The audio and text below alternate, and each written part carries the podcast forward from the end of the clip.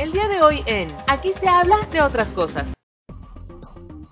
Qué rica es esta bebida tan social, pero con tanta historia, con tanta dedicación, con tantos estilos, como lo es el caso del vino. En la primera temporada ya empezamos a platicar acerca de este tema, pero pues hay cosas que se quedaron en el tintero. Por eso eh, invitamos a nuestra sommelier de cabecera, la mismísima Aura Toledo, para que regrese. Para que regrese y nos siga platicando acerca de esta maravillosa bebida que es el vino. Y precisamente para que sepamos un poco más del protocolo, de los modales, en qué se debe de tomar, a qué temperatura, cuánto se llena de una copa, en fin, muchas otras dudas que de repente nos surgen y si no somos muy conocedores del vino nos pueden asaltar, pues precisamente por eso invitamos a nuestra querida Aura, que nos da muchísima luz, que nos comparte de todos sus conocimientos y precisamente para que todas las personas que nos están escuchando pues sean todos unos expertos y unos conocedores de esta maravillosa bebida que es el vino. Así que pues vamos a comenzar, esto ya arranca ponte cómodo, disfrútalo, porque aquí se habla de otras cosas. Soy Eric Oropesa, bienvenidos. Advertencia. Este es un espacio libre de COVID-19. Ahora comienza. Aquí se habla de otras cosas, con Eric Oropesa, el espacio perfecto para platicar de todo un poco. Bienvenidos. ¿Cómo están? Bienvenidos. Qué gusto encontrarnos. Salud darnos, bueno, yo digo siempre encontrarnos y saludarnos. A mí me gustaría más encontrarlos ustedes, ¿saben? Este, que, que me digan cosas y demás. Yo sé que no puede ser simultáneo, porque pues al final primero escuchan y ya después me cuentan absolutamente todo lo que quieran, pero al final eh, lo, que, lo que sí les puedo decir, lo que sí puedo rescatar es que estoy encantado. Cada vez que empieza un nuevo capítulo, la verdad es que la pila se pone como muy hasta arriba y, yo me siento súper contento de que nos encontremos en un, en un capítulo más de Aquí se habla de otras cosas. Como ya lo saben, este que les habla es Eric Oropesa y recuerden, recuerden que a mí me pueden encontrar en Twitter eh, a través de Eric Solo con C y en Instagram también me pueden encontrar como soy Eric Solo con C. Es la manera como podemos estar en contacto, como podemos intercambiar eh, ideas, lo que ustedes quieran, ¿saben? Eh, críticas constructivas, que si de repente, oiga, oye Eric, invita a esta persona, en fin, incluso yo siempre lo he dicho, si de repente tú eh, me dices,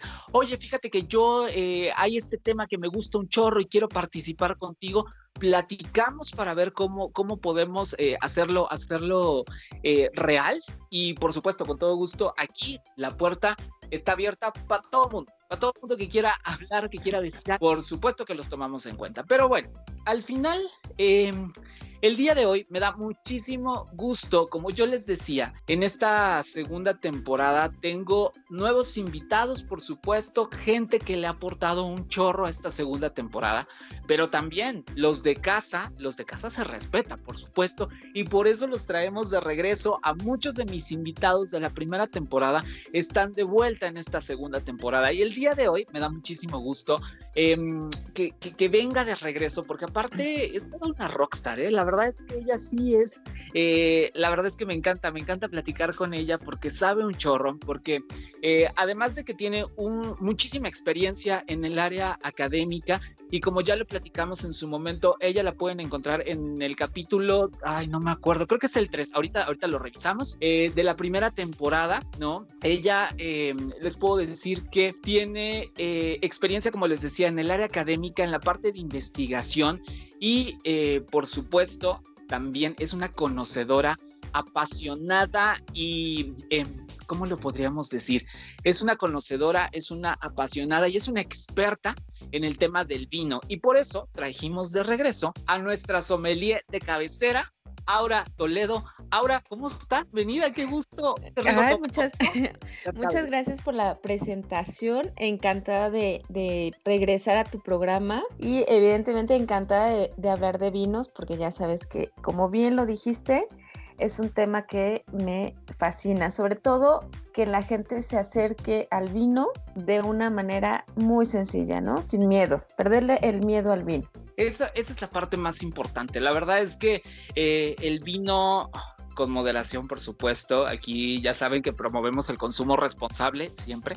Este, el, el, el vino sin miedo es algo súper rico, es una experiencia y como como lo he dicho en reiteradas ocasiones y en muchos de los diferentes temas, nosotros ponemos aquí las opciones y cada quien al final va a decidir qué es lo que mejor le parece, pero lo más importante es decir, yo lo probé, yo lo intenté, puede que te guste o no, eso es un hecho, pero al final lo más importante es que te acerques a ello y conozcas que es una opción más que puede existir, ¿verdad, Aura? Exactamente, que es una bebida que está ya yo creo que eh, pues aceptada socialmente, que la vamos a encontrar, ya no es como antes, que solo en ciertos lugares o ciertos momentos, pero sobre todo no vernos, a veces nos da mucho miedo, ¿no? Desde decir, bueno, llega el, el, amigo a nuestra casa con una copa, eh, con una botella de vino más bien, y nosotros, ¿qué copa sacamos, no? Es la pregunta.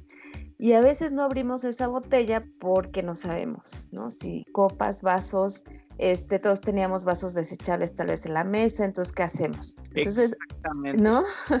o sea, por, por, si es una fiesta. Entonces, eh, yo creo que eso es lo importante. Primero saber ciertas cositas, ciertos tips para poder incluir a nuestro invitado a la mesa, que es el vino en este, en este caso. Exactamente. Y antes de eso, vamos, justo vamos a platicar de esto que decía Aura, que, lo, dijo eh, fantásticamente, la verdad. Vamos a platicar un poco de los modales, digámoslo así, ¿no? De los modales, la etiqueta, porque también conlleva como toda una etiqueta. La vez pasada, eh, cuando, cuando Aura estuvo por primera vez en, en, en este podcast, precisamente en el capítulo 3 es donde la pueden encontrar, por eso es que yo les decía que en el, si, si es la primera vez que escuchan, bienvenidos por supuesto a todos, eh, pero podrían regresar, ¿no? Al capítulo, o cuando termine, porque al final hablamos de cosas completamente diferentes en uno y en otro, eh, podrían ir a la primera temporada, al capítulo 3, y ahí Aura nos explica precisamente un poco de la historia de los vinos, de cómo maridarlos en términos generales, pero eh, el día de hoy vamos a platicar un poco acerca, como les decía, de los modales, la forma de tomar correctamente el vino y demás. Eso es lo que vamos a platicar. Pero antes, nos quedaron algunas dudas, Aura, eh, de, la, de la vez que estuviste aquí y que nos gustaría aclararlas, ¿no? Que nos dijeras verdaderamente qué es lo que pasa, ¿no? Justo, eh, y te voy a hacer como un, tres preguntitas mm, bastante sencillas, bastante sencillas, digo yo, no sé si sea muy sencilla. experta y tú conoces y sabes, ¿no? Me decían eh, algo, algo que me preguntaban la vez anterior, ¿no? Que se quedó como ahí en el tintero. Hablamos de vinos blancos, vinos eh, tintos, ¿no?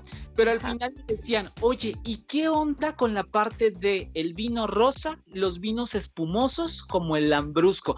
Hay quienes dicen, a mí me han dicho, y eso no lo sé ahora, tú me dirás más que tienes como todo el expertise, eh, que los vinos espumosos simple y sencillamente, por ejemplo, el lambrusco no es vino. Eso es lo que dicen. ¿Tú qué opinión tienes al respecto? Y también en el tema de los vinos rosas, eh, esos cómo se toman, con qué se toman o equivalen a un espumoso, entonces tampoco son vinos. Ah, danos luz al respecto, por favor.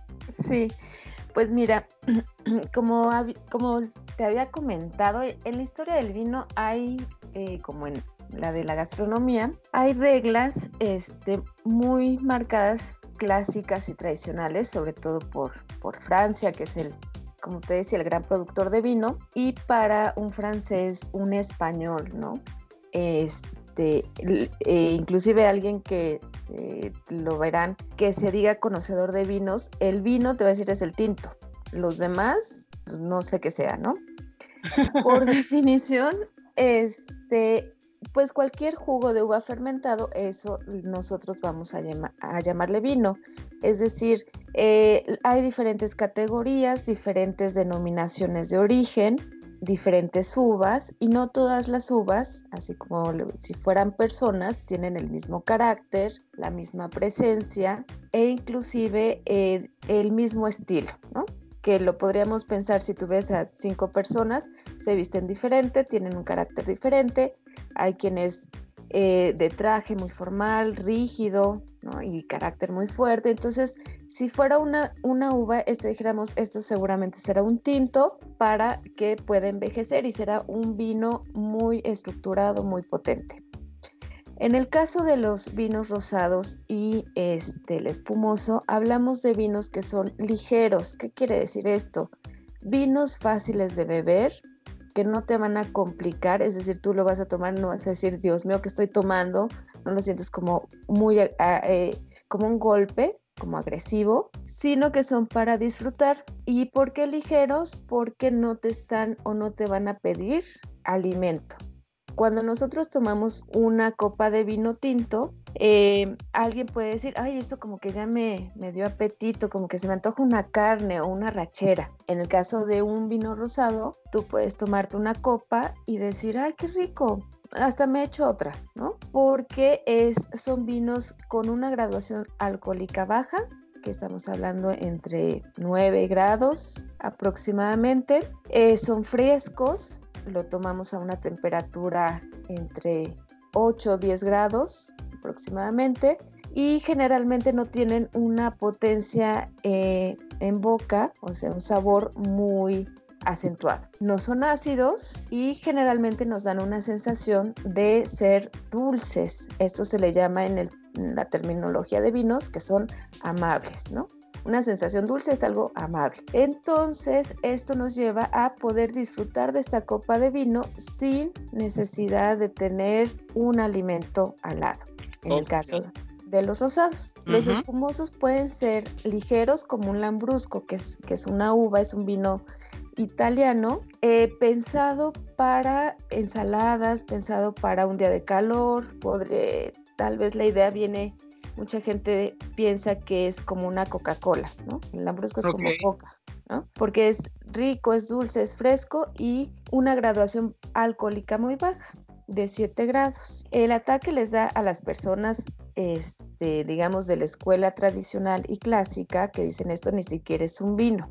Un vino tiene que tener 11 o 15 grados de alcohol y ser, ser muy, con mucha presencia. Entonces es como decir eh, cuando lo que nosotros entendemos como elegante es basado en el término de vinos, ¿no? Basado en estos este, vinos con mucho alcohol de una denominación de origen este, del viejo mundo, que puede ser Francia, que puede ser España, que este, son vinos para envejecer, pero que no son para todos los contextos. No sé si más o menos quedó clara la, la respuesta. Súper claro, la verdad es que creo que es como mucho, mucho más sencillo y, y sí, la gente, los puristas, digámoslo así, ¿no? Eh, de repente, ok, tachan y dicen, no, es que eso, eso, como, como bien lo decías, ¿no? Es un jugo de uva fermentado y ya, no es un vino, o sea, porque al final el vino no es cualquier cosa, creo yo que es como de repente un poco el, el debate que puede existir. Ahora, y otra, otra de las preguntas que me hacían es, ¿qué pasa? ¿No? Porque al final lo platicábamos también, eh, está como esta parte, y, lo decías en este, en este momento, de em, pues una carne, ¿no? Con un buen vino tinto, en fin, como este tipo de cosas, pero ¿qué pasa, por ejemplo, en el caso de los postres, los platillos dulces, ¿no? Específicamente, ¿también se pueden maridar con un vino? Si la respuesta es sí, que me digas también, pues con qué tipo de vino se debe de maridar esta parte eh, eh, dulce. ¿Qué es lo que tú sugieres al respecto? Que fue algo que también me preguntaban, Aura. Claro. El tema del maridaje es, em, tiene esta evolución.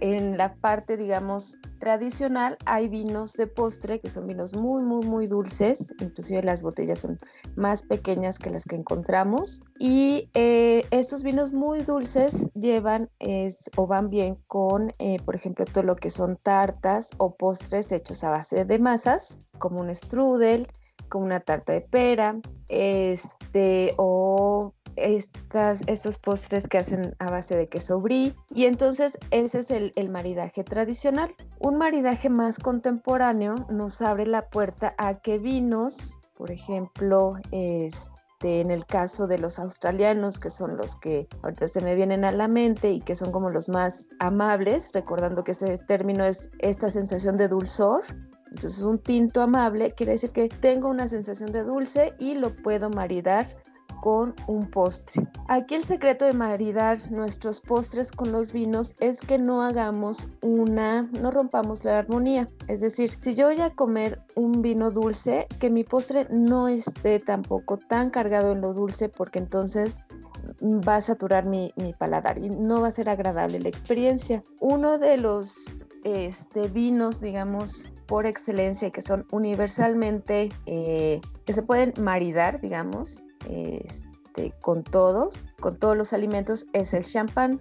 El champán, si recordamos, es un vino con una acidez eh, pronunciada, es decir, para los que no les gustan las cosas ácidas, este tiene una sensación ácida y las burbujas son muy frescas, es decir, se siente en la, en la boca y cuando nosotros comemos, por ejemplo, un chocolate, un pastel, lo tomamos y va a resultar una sensación agradable, ¿no? En ese conjunto de, bebida. Eh, esta es una forma, o chocolates, por ejemplo. Lo que nosotros tenemos es una forma de maridar. Lo que nosotros tenemos que lograr es que el vino que yo escoja no cause una sensación contraria a la que yo quiero. Es decir, supongamos el Ambrusco es un vino que disfruto mucho, es muy ligero, es rico, es dulce, lo puedo tomar frío, pero viene una tarta de chocolate y entonces yo voy a decir qué horrible queda esto. Porque la sensación, porque al no tener taninos, porque al no tener acidez, no, no, no me deja mi boca protegida para el sabor o para limpiarme el sabor de ese postre. Entonces choca. ¿No? Ahí sí necesitamos, en el caso de los postres, irnos yo creo que eh, en tres direcciones. La primera es como la, el maridaje tradicional, que son los vinos de postre. Entrarían todos los que son cosecha tardía.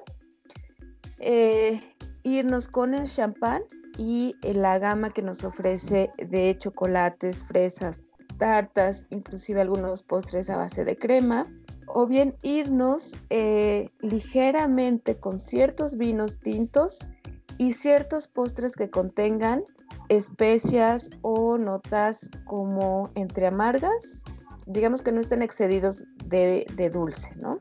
Que sigan como esos tres, esos tres caminos. Perfecto. O sea, lo que tengo que buscar es precisamente que el acento, por llamarlo de alguna, de alguna manera, esté cargado hacia un lado. O sea, por ejemplo, eh, que si el postre es dulce, ¿no? Pues tampoco es que voy, vaya a tomar un vino dulce, porque si entonces voy a sentir una fiesta de azúcar en la boca y, y ni para un lado ni para el otro, sino por un lado lo que tengo que buscar es justamente el equilibrio. Ahora, eso es lo que, lo que entiendo. Eh, eso es eh, correcto? Así es, así es, sí. Equilibrio y que tu paladar no llegue a una sensación de Ok, ok, perfecto. Que ahorita me acordé, ahorita al, al, calce de todo esto que decías de, del champán y demás, me acordé de un chiste muy rápido, bueno, no es un chiste, es una anécdota tal cual, de una persona que eh, estaba en una graduación y su papá le decía, oye, esta, esta sidrita está muy buena, esta sidrita con muchas burbujitas está muy buena. Y le decían, papá, un champán. porque precisamente no sabía como el tema este de las burbujas, porque al final es, es muy tradicional como todo este tema de, la invasión que se siente en paladar precisamente eh, a razón de, del champán, de todas estas burbujas que de repente te invaden, ¿no? Y entonces pues le causaba como esta confusión y decía, pues esta sidrita con, con muchas burbujas está, buena. prueben el champán porque la verdad es que es súper rico. Y lejos de todo este, em, de todo este asunto de, de, de, este mito, porque la verdad es que yo creo que es un mito, que es carísimo y que es incomparable y demás, la verdad es que cada vez se hace como mucho más accesible, ¿no?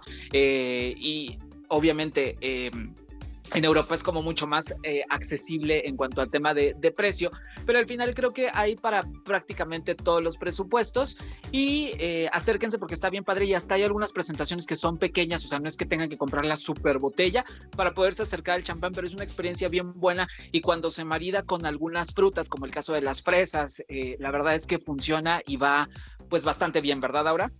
Así es, hasta la coctelería, ¿no?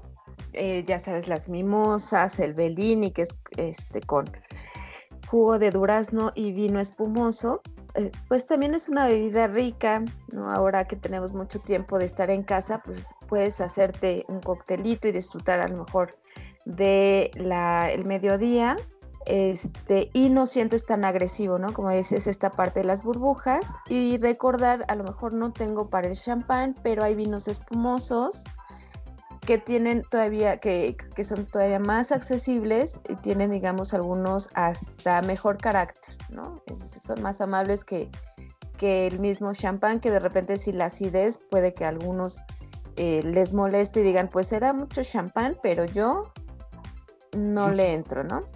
Exacto, también, también por supuesto que se vale. Oye, ahora, bueno, cerrando estas preguntas, vamos ahora sí a entrar, ¿no? Gracias por despejarnos estas dos cosas, pero sí vamos a entrar precisamente a la parte de los modales y la etiqueta en el vino. Y no me refiero a la etiqueta gráfica que está puesta ahí, sino como las cosas que yo debo de hacer al momento en el cual yo empiezo a, este, a, ¿cómo se llama? A tener cerca de mí una, una botella de vino. Y entonces voy a intentar hacer como una recreación ahora de qué es lo que pasa, ¿no? Como diferentes eventos, digámoslo así, que, y te las voy a ir planteando. Si tú crees que algo mm, estamos omitiendo, por favor, nos dices, a ver, momentito, primero vamos como a esto, ¿no? Este, tú llevas, ¿no? Pero voy a intentar hacer como una recapitulación de lo que a mí se me ocurrió. Y lo primero que yo diría es, dentro de los modales y dentro de las cosas, ¿no? Vamos a suponer que ya sea que yo compro o que alguien me trae una botella de vino, que de hecho lo platicábamos en, casi en la última parte del capítulo, como les decía, no es, no es gol, pero pueden ir a eh, el capítulo 3, la, temporada 1, de aquí se habla de otras, pero alguien llega con una botella de vino, ¿no? O yo compro en el supermercado o en una de estas tiendas especializadas compro una botella de vino. La primera pregunta que viene a mí con respecto a los modales y demás es, ¿cómo lo guardo? ¿Cuándo sé si lo tengo que enfriar o no lo tengo que enfriar? En fin, ¿qué hago con esa, con esa botella una vez que la recibo? Creo que eso es, esa es como la, primera parte que a mí se me ocurriría empezar a, plantear al respecto de este tema ahora. Ok, muy bien. Entonces vamos como al, se me ocurre como que sí y que no, que no vamos a hacer, ¿no? Para no quedar mal ante nuestras amistades y la socialité. Exacto. ¿No? Este, bueno, lo primero sería, eh, vamos a identificar, ¿no? Si es un vino blanco o espumoso, sabemos que estos, eh, inclusive rosado, se toman a temperaturas eh, entre 4 grados, 8 grados. tampoco el vino no se toma como la cerveza, así bien muerta. Entonces realmente lo que vamos a hacer es, eh, sabemos que estos vinos eh, blanco, espumoso y rosado se van a tomar o se tienen un periodo de vida corto y se tienen que tomar a lo mejor en lo que digamos el plazo es un año, ¿no? Entonces, claro, yo no lo compro en enero y pues sé que es hasta diciembre, a lo mejor lo compré en julio, bueno, pues tengo aproximadamente un año o lo que queda de ese año para consumir el vino. No lo necesito enfriar, entonces lo puedo poner en algún lugar que esté fresco, que esté alejado del ruido de, productos químicos para después consumirlo. Hay quien tiene en su casa cavas, cantinas, ahí puede estar. Se recomienda que esté acostado el vino para que pueda respirar. Recordemos que el vino es un producto vivo, producto de una fermentación y necesita estar respirando. Si no respira, se oxida y entonces es cuando decimos, ay, ¿por qué, ¿por de color mi vino? ¿no? Eh, es en el caso de los, de los blancos, espumosos y rosados, que es un año de consumo. Si es un tinto, el tinto tiene mayor, eh, digamos, vida de anaquel o capacidad de guarda. Y entonces lo que vamos a hacer es ver primero, identificar nuestros datos que previamente habíamos dicho qué año tiene, cuándo se produjo, que es la famosa añada, el, la uva, la bodega. Y entonces de ahí vamos a identificar si es un vino de guarda o es un vino tinto joven que tampoco va a necesitar mucho, este, mucho tiempo, ¿no? O que no está destinado para vivir mucho tiempo. Si es un vino joven, nos vamos a dar eh, cuenta en la etiqueta que no tiene alguna de estas palabritas que es de reserva, eh, crianza, gran reserva y la fecha, ¿no? Si yo me encuentro un, o la añada, digamos, la fecha que encuentro en la etiqueta, si yo me encuentro que es un 2005, ese año, ese, ese vino ya tiene para 2020, pues 15 años. Entonces sería muy difícil que ese vino ya esté exactamente, ¿no? ¿Por qué? Porque un vino tiene una vida en promedio, así un vino extraordinario, entre 10 años más o menos, y 15, digamos, los que se quedan en las bodegas para hacer las catas verticales de sus propias añadas, ¿no? Entonces, pero si es un vino que compré en el súper, en, la, en cualquier tienda especializada, entonces ahí voy a ver qué tanto se quedó en su bodega, realmente por falta de venta o rotación, o qué tanto es un vino que pues efectivamente ya está a, punto de bajar de, de vida, ¿no? De morir. Entonces, aquí lo que hay que hacer es, bueno, de nuestra fecha presente siempre, acuérdate, tres años, entre tres y años, este, entre tres, perdón, y cinco años para atrás, es decir, 2020, pues cinco años para atrás o tres años hacia atrás, para que nosotros podamos saber que ese vino está en óptimas condiciones. Eh, tiene que ser también, o nos tenemos que fijar si es un vino reciente, ¿no? Del, del, acuérdate que es de la añada anterior, es decir, ahorita 2018, 2019, y este va a tener entonces, le vamos a dar tres añitos hacia adelante en promedio, en buenas condiciones, o sea, una temperatura estable de 20 grados, no cerca del calor, no cerca de detergentes, eh, igual acostado, y las temperaturas de consumo para el caso de los tintos son entre 18 y 20 grados si yo me encuentro en un lugar donde hace mucho calor, 40 grados, voy a necesitar enfriar mi vino porque esta cuestión de se toma temperatura ambiente no aplica, ¿no? Porque es temperatura ambiente de cava, que es 18-20 grados. Sí, porque si no sería como un caldo, ¿no? Sí, no, imagínate, o sea, tomas puro alcohol y la experiencia indudablemente va a ser terrible. Entonces, eh, aquí serían estos que sí, lo compro y depende, lo voy a consumir inmediatamente, entonces lo pongo a la temperatura que debe de estar, tintos entre 18 y 20 grados y blancos vamos a poner o darle este rango de 4 a este, 8 grados, ¿no? Oye, Aura, ¿y se vale, por ejemplo, qué pasa si Em, alguien, vamos a suponer, tú llegas a mi casa, traes algún vino de estos que se toman frescos y demás, pero pues viene al tiempo tal cual, ¿no? O sea, eh, pues sí, a lo mejor un poco del aire acondicionado de la tienda donde lo compré y demás, pero al final es como, pues sí, ahorita lo vamos a tomar y demás. El que yo le dé como este tiempo para que llegue a los 4 y 8 grados, ¿no? Al final, pues sí es un tiempo considerable, tampoco es que yo tenga un, una, este, digo, difícilmente en las casas van a tener un refrigerador especializado para poder tener únicamente vinos, ¿no?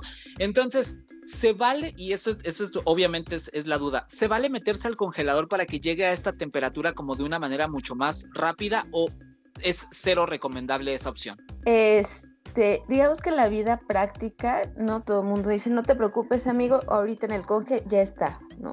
Exacto. eh, con hielo, aquí la ponemos ahorita. Que se vaya enfriando, exactamente. Eh, y regresamos a esto, ¿no? Todos los expertos en vino quieren diferenciar el vino de la cerveza y de otras bebidas, es decir, eh, puede ser que uno diga, viene la cerveza caliente, no te apures, te saco aquí los hielos y ya está, ¿no? O la hielera con mucho hielo y ya está. Esta cubeta de, la pintura, aquí lo ponemos, ¿no? Aquí lo echamos, exacto. Entonces, la gente siempre, ¿no? Y los expertos en vino siempre es como, no, no, vamos a hacer esto al vino porque en esta tradición no acepta, digamos, el vino, no le hace bien estos cambios tan drásticos de temperatura sobre todo. Entonces, aquí eh, hay, dos, hay dos cosas muy importantes. Eh, una, una regla de etiqueta nos dice, cuando nosotros llevamos una botella de vino a una casa, es para que el dueño eh, o el anfitrión la beba después y después platiquemos qué le pareció.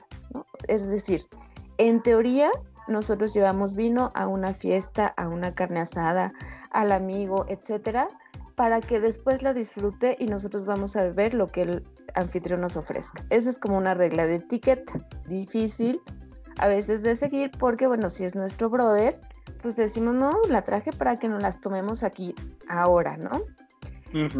Si es este el caso, entonces eh, lo más indicado es, eh, hay, hay bolsas como de plástico que son para enfriar vino, donde tú puedes poner un poco de agua y hielos y ahí vamos a poner la botella.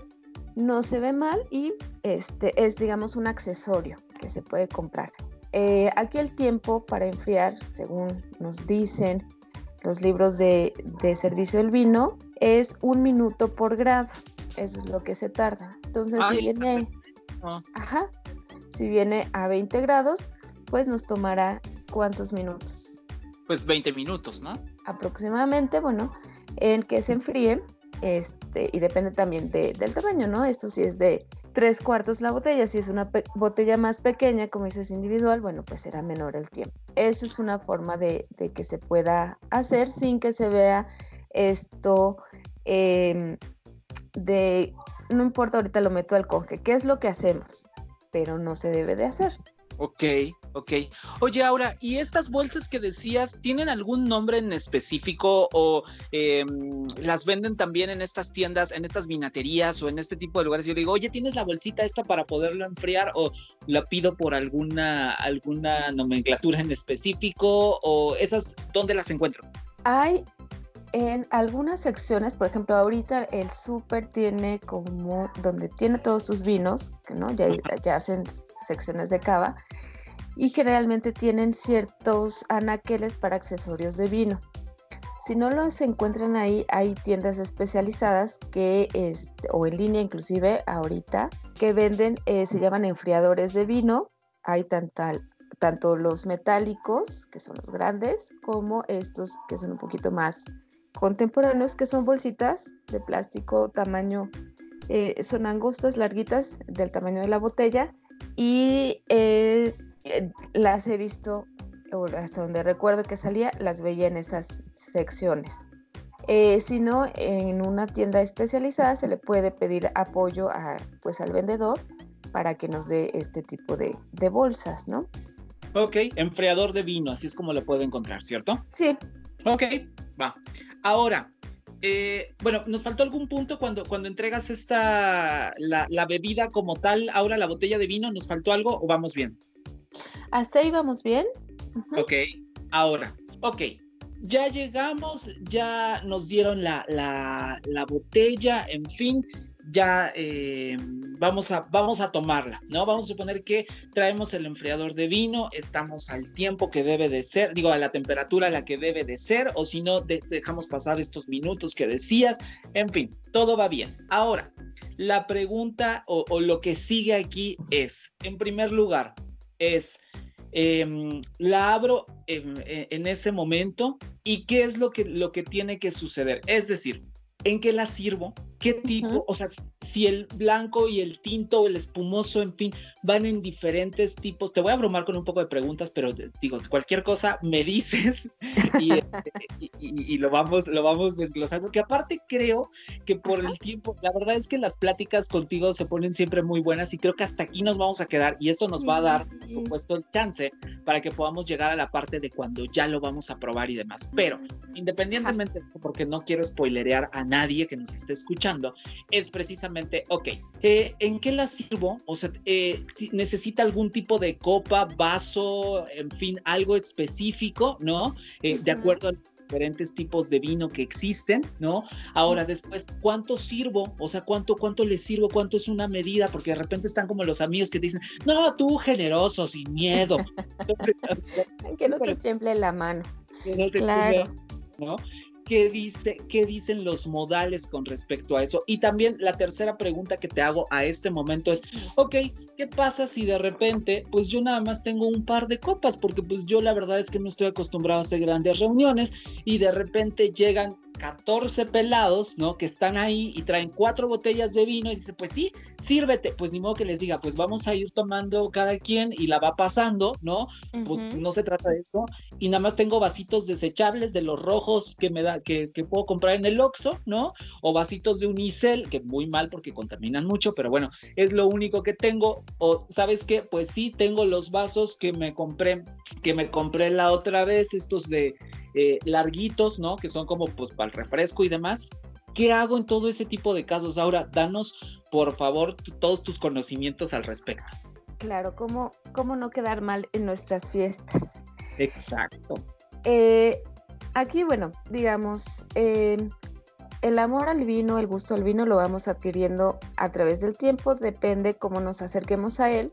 Hay vinos que nos van a pedir su copa, ¿no? En especial, y nosotros vamos a ir viendo qué tanto me gusta disfrutar el vino o, como lo decimos, hacer del vino una bebida que acompañe mi fiesta, mi comida, mi carne asada y realmente a mí lo que me interesa es la fiesta, o digamos, no la fiesta del relajo, sino esta convivencia, esta plática con los amigos y no tanto estar tan atenta al vino, ¿no? Aquí vamos a diferenciar quiénes, quiénes están detrás de esa elección. Si soy alguien que empiezo a encontrar en el vino una bebida en la que yo voy a ir aprendiendo distintos aromas, distintos gustos, sí recomiendo que vayan haciendo su compra de copas.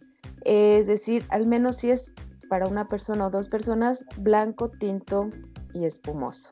Hay quien dice, a mí siempre me gusta tomar en copas grandes, entonces compran para vino tinto y ahí pueden poner blanco y tinto. Mm, los expertos en vino nos dicen cada vino tiene su copa, cada uva tiene su copa y a veces no tenemos, inclusive hay, un cierto protocolo para lavar estas copas, ¿no? No podemos meterle la fibra con la que tallamos eh, los platos con comida a esas copas. O sea, todo eso tiene, ese camino lleva a una especie de este, lineamientos y reglas un poquito más complicadas que la vida práctica este, o habitual, ¿no? De muchos otros. Claro.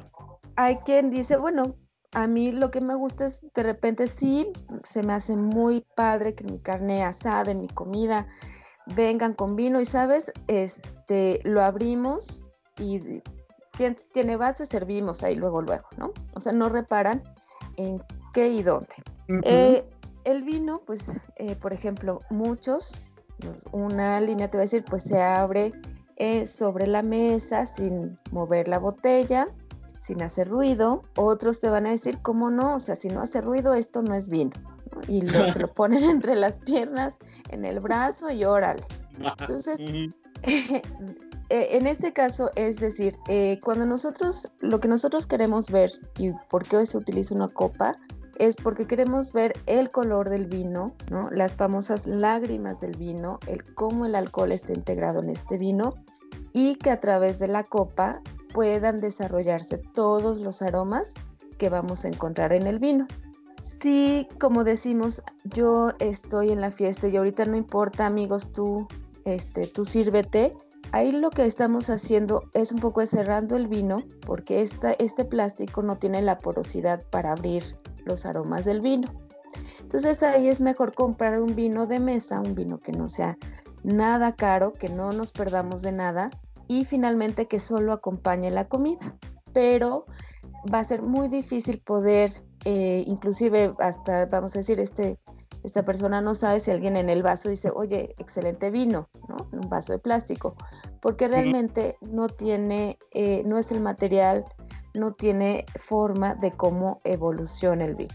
Entonces, yo creo que aquí serían dos. Eh, ¿Se puede beber en vasos? Sí, se puede eh, servir en estos vasos rojos de fiesteros, sí, pero no vamos a aprender más allá de, de decir, bueno, sí, sí, le va bien con las hamburguesas, con la pizza, con el momento.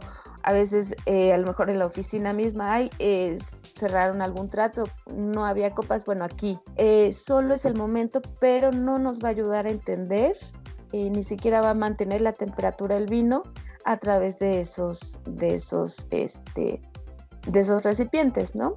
Como lo que sí sucede con la copa. Entonces, em, yo diría, si em, empezamos a acercarnos al vino, hay que acercarnos con eh, lo mínimo que serían las copas, el sacacorchos para abrir el vino, para no estar como yo el desarmador o a ver pégale o yo vi tips en internet de cómo abrir una botella sin, ¿no? Sin sacacorcho y la puerta.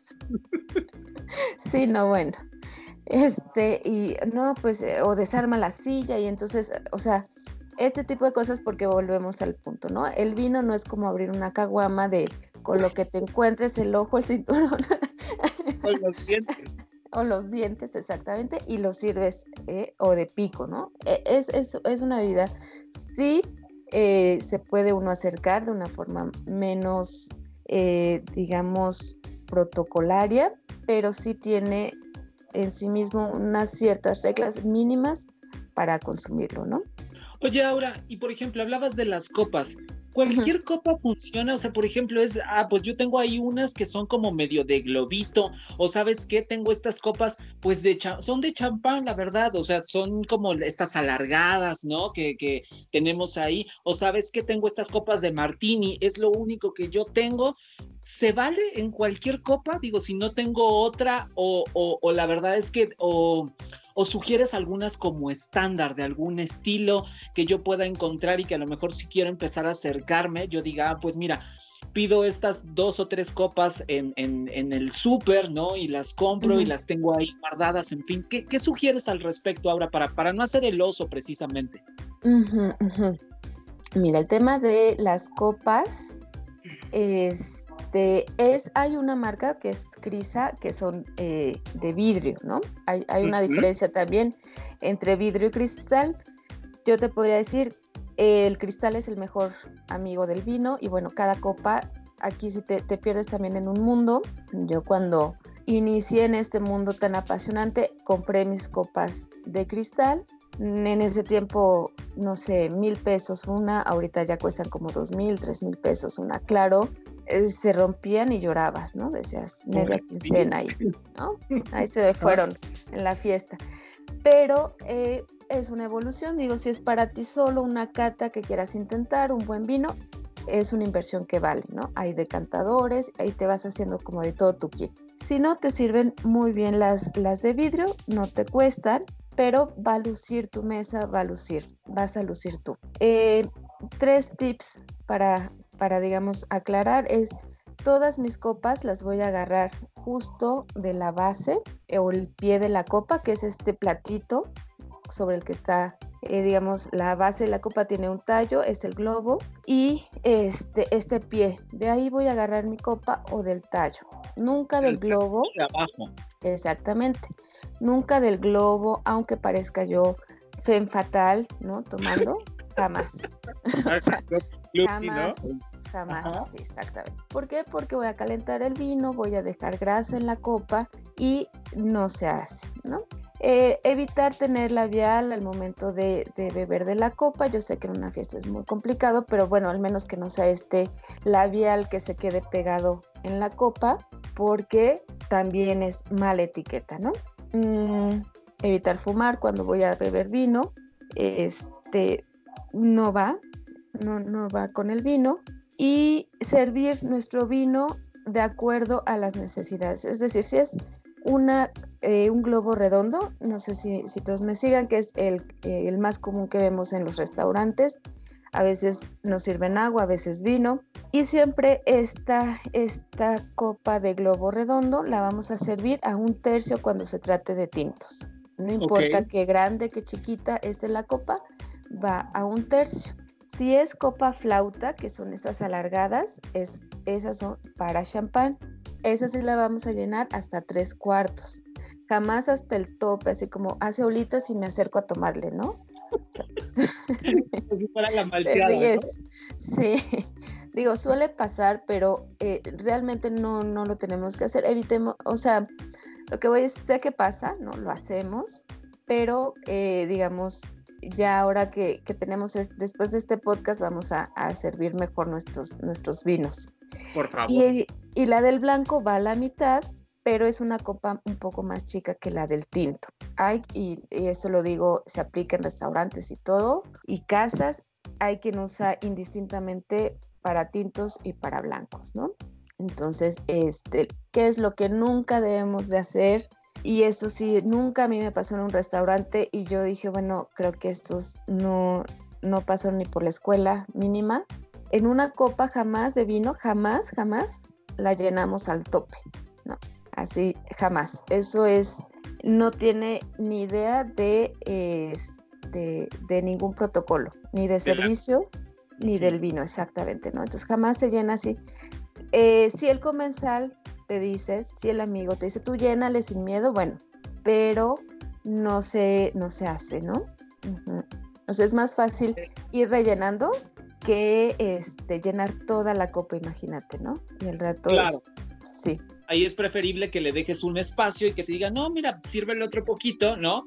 A que la quieras poner rebosante y que digas, ay, espérate, espérate, espérate, porque también te abruma, eh, también en muchas ocasiones que si no has tenido contacto con el vino, de repente te quieran servir eh, más de tres cuartos de la, de la copa y tú digas, ay, Dios mío, no, ya me la voy a tener que acabar porque ya me sirvieron y si no me gustó y no soy tan afecto al vino, pues entonces ahí es donde vienen los problemas. No es como la cerveza, justamente como decías, ¿no? Que el tarro hasta arriba y que todavía tenga un poquito de espumita para que pare así la, la, boca y le haga el, Claro, ¿no? Y nos pasa en el restaurante, eh, no sé, te dicen 250 pesos la copa de vino. Entonces, ves que te sirven así, dices, oye, ¿qué me está cobrando? ¿Los mililitros o qué, no?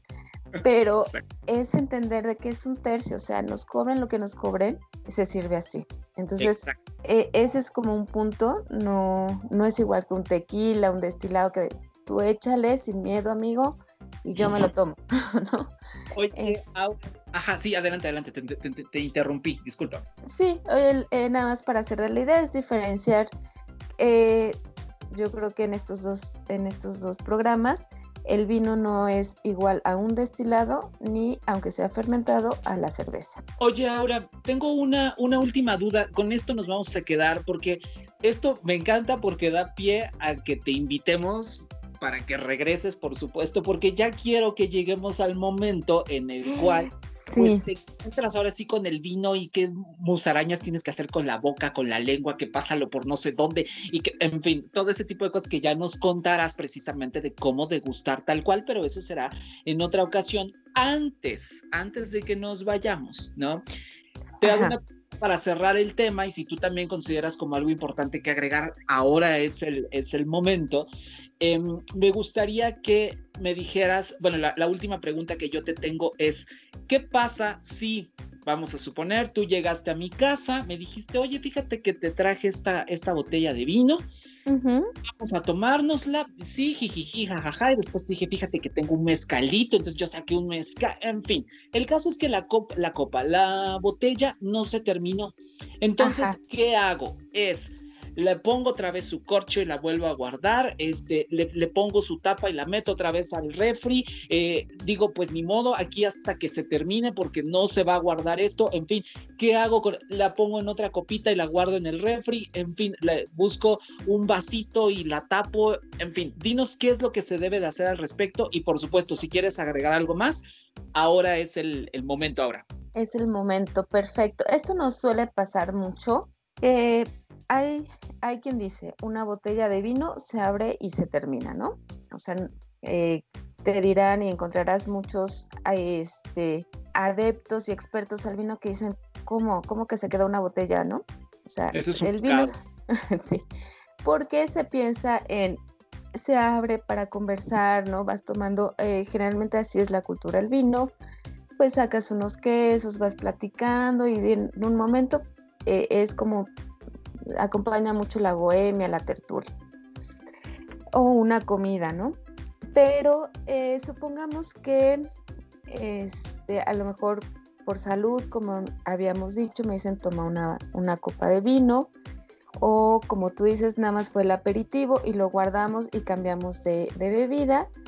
Entonces, esto eh, eh, nos puede dar la, la, pauta para decir, bueno, puedo guardar el vino, sí, sí lo puedes guardar. Si es un tinto o un blanco, se pueden guardar con cápsulas eh, de vacío. Ahora ya también los venden, es otro accesorio del vino donde yo le quito este, el oxígeno, porque recordemos lo que había dicho, al ser algo vivo este, y ser un resultado el vino de la fermentación, cuando el oxígeno entra, pues revive ¿no? a las levaduras y empieza el proceso de oxidación. Si yo no le quito este oxígeno a la levadura, la levadura va a seguir eh, comiéndose el azúcar y oxida el vino. Entonces podemos decir, me compré este tapón, y lo puedo guardar a lo mejor hasta 3, 4 días. No tengo el tapón, pero dije yo, pues si traía corcho se lo vuelvo a poner, no creo que pase nada. Tomar en cuenta que ya ahí en ese espacio entró oxígeno y va a haber un proceso de oxidación. tal vez lo pueda guardar uno, un día, ¿no? O sea, es decir, lo abrimos hoy, lo guardo y me lo tenga que tomar mañana o a lo mejor el martes y ya estamos diciendo a ver si no se oxida. Ok, podría ser de, de, un periodo de un fin de semana, por ejemplo, ¿no? La abrí el sábado, me tomo un poco, la guardo y me la termino el domingo, por decir cualquier cosa. Así es, sí, porque ya hay oxígeno en esa botella. Si no tengo el corcho, el tapón, perdón, indicado y pongo corcho, puede ser que no entre más oxígeno, pero ya hay una cantidad ahí suficiente para que se oxide el vino. Entonces es un poco como que se echa a perder a que este, me lo tome, pues me lo tomo yo, ¿no? Es esta idea así. Eh, eso puede ser, a lo mejor se me pasó el tiempo, bueno, podría hacer con ese vino alguna reducción, algún postre o lo use para cocinar, pero ya no voy a tenerlo en las mejores condiciones, sobre todo si es un vino joven. Si es un vino espumoso, el vino espumoso pues es un poco, digamos, si pensémoslo como el refresco, aunque no propiamente es, pero pues se le va todo el gas carbónico y entonces pierde lo elegante, lo rico, lo fresco de un espumoso. ¿No? Es, es como esto, es decir, tomarte un refresco sin gas, a veces es como, bueno, qué chiste. Entonces, eso pasaría con, con el espumoso. El espumoso, pues no, definitivamente no se guarda. Eh, lo abres y pues ahí sí, ¿no? Hay que acabárselo. Bueno, Exacto. Entonces, eh, estos serían en general los periodos entre uno dos días.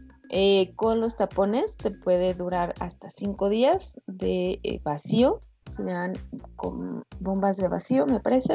Y bueno, ya en lugares más especializados tienen sus cavas donde se sella el vino nuevamente y se deja, no sé si alguien pasó alguna vez, por ejemplo, en las zonas de comida, yo me acuerdo Liverpool, Polanco, tenían estas, este, estas cavas donde todas las botellas estaban abiertas pero selladas para que se sirvan por copa, ¿no? Entonces ya, hay también dispensadores este, como más profesionales donde se regula temperatura y el oxígeno. Ok, pero por ejemplo en casa la recomendación es precisamente que pues te lo acabes, ¿no? Al final te lo acabes, máximo un fin de semana, eh, que tener como esta, pues este sabor que al final es lo que, lo que vamos persiguiendo cuando estamos eh, saboreando algo de vino, ¿no, Ahora?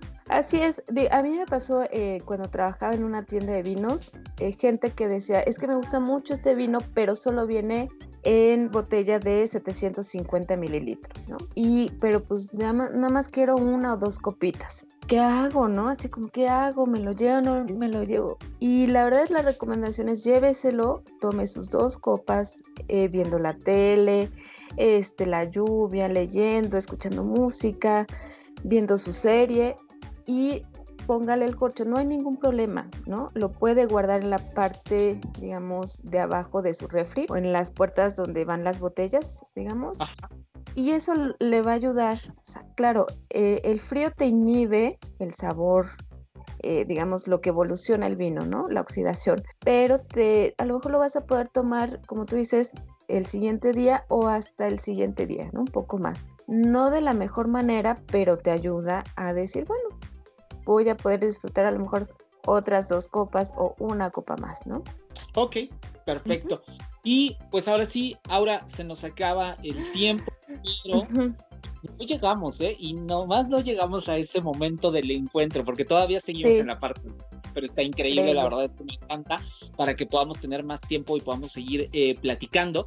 Este, entonces, pues nada más, ¿qué podemos decir al respecto para cerrar este tema? Algo más que quieras agregar, por supuesto, y también que nos regales como el medio de contacto para que podamos, si alguien tiene alguna duda o algo que te quiera preguntar al respecto del vino, lo pueda hacer ahora. Sí, claro que sí, que me pueden escribir, ya sea este, a través del Facebook. En Facebook es muy fácil, Aura Toledo, o en Twitter tengo la cuenta arroba chefaura, que la abrí hace años. Me pasó con las cuentas de Hotmail, ya sabes. Este, y bueno, esa está eh, abierta. Ahí normalmente me escriben sobre temas de vinos este, o inclusive algunos otros destilados y el, servicio de, del vino. Pues cerrar como un poco, eh, bueno, me gustaría más bien cerrar diciendo y recomendándoles que, este, que se atrevan a acercarse al vino, que inclusive, aunque hemos dicho no se deben servir el, vino en vasos, bueno, lo hagan porque finalmente eh, la experiencia del maridaje es, es algo que uno disfruta mucho y que se ir aprendiendo en la práctica, ¿no? Que le pierdan el miedo a ir experimentando todo lo que puede hacer el servicio del vino, que esto nos da la pauta para el servicio de, de otros destilados e inclusive de la misma cerveza, ¿no? Ok, perfecto. Pues ahí está. Ahora, de verdad, yo te agradezco eh, infinitamente el que, el que estés por acá, el decirte que pues no te vamos a dejar ir y que vas a regresar porque pues ya viene lo bueno, ya viene lo Sí. estarás, estarás, por supuesto aquí invitada para que sigamos platicando porque aquí se habla de otras cosas. Ahora, te agradezco infinitamente, te mando un abrazo fuerte y gracias, gracias por estar aquí conmigo. Muchas gracias, igual, abrazo para todos. Listo, pues ya está, yo me tengo que despedir. Yo sé que el capítulo estuvo lo suficientemente extenso, pero a poco no platicamos súper bueno. La verdad es que platicamos bastante bien y pues bueno, ahora sí, ya no lo voy a hacer más largo. Te recuerdo nada más mis medios de contacto, Eric Solo con C en Twitter, soy Eric Solo con C en Instagram y decirte que pues gracias, gracias por haberte aventado todo este, este capítulo de cosas súper interesantes. Yo te encuentro, por supuesto, en un una emisión más de Aquí se habla de otras cosas. Soy Eric Oropesa, que tengas una excelente tarde, noche, madrugada, mañana, cuando quiera que sea que estés escuchando este podcast. De verdad, gracias infinitas por hacerlo. Soy Eric Oropesa, un abrazo, adiós. Platicamos muy a gusto, ¿verdad?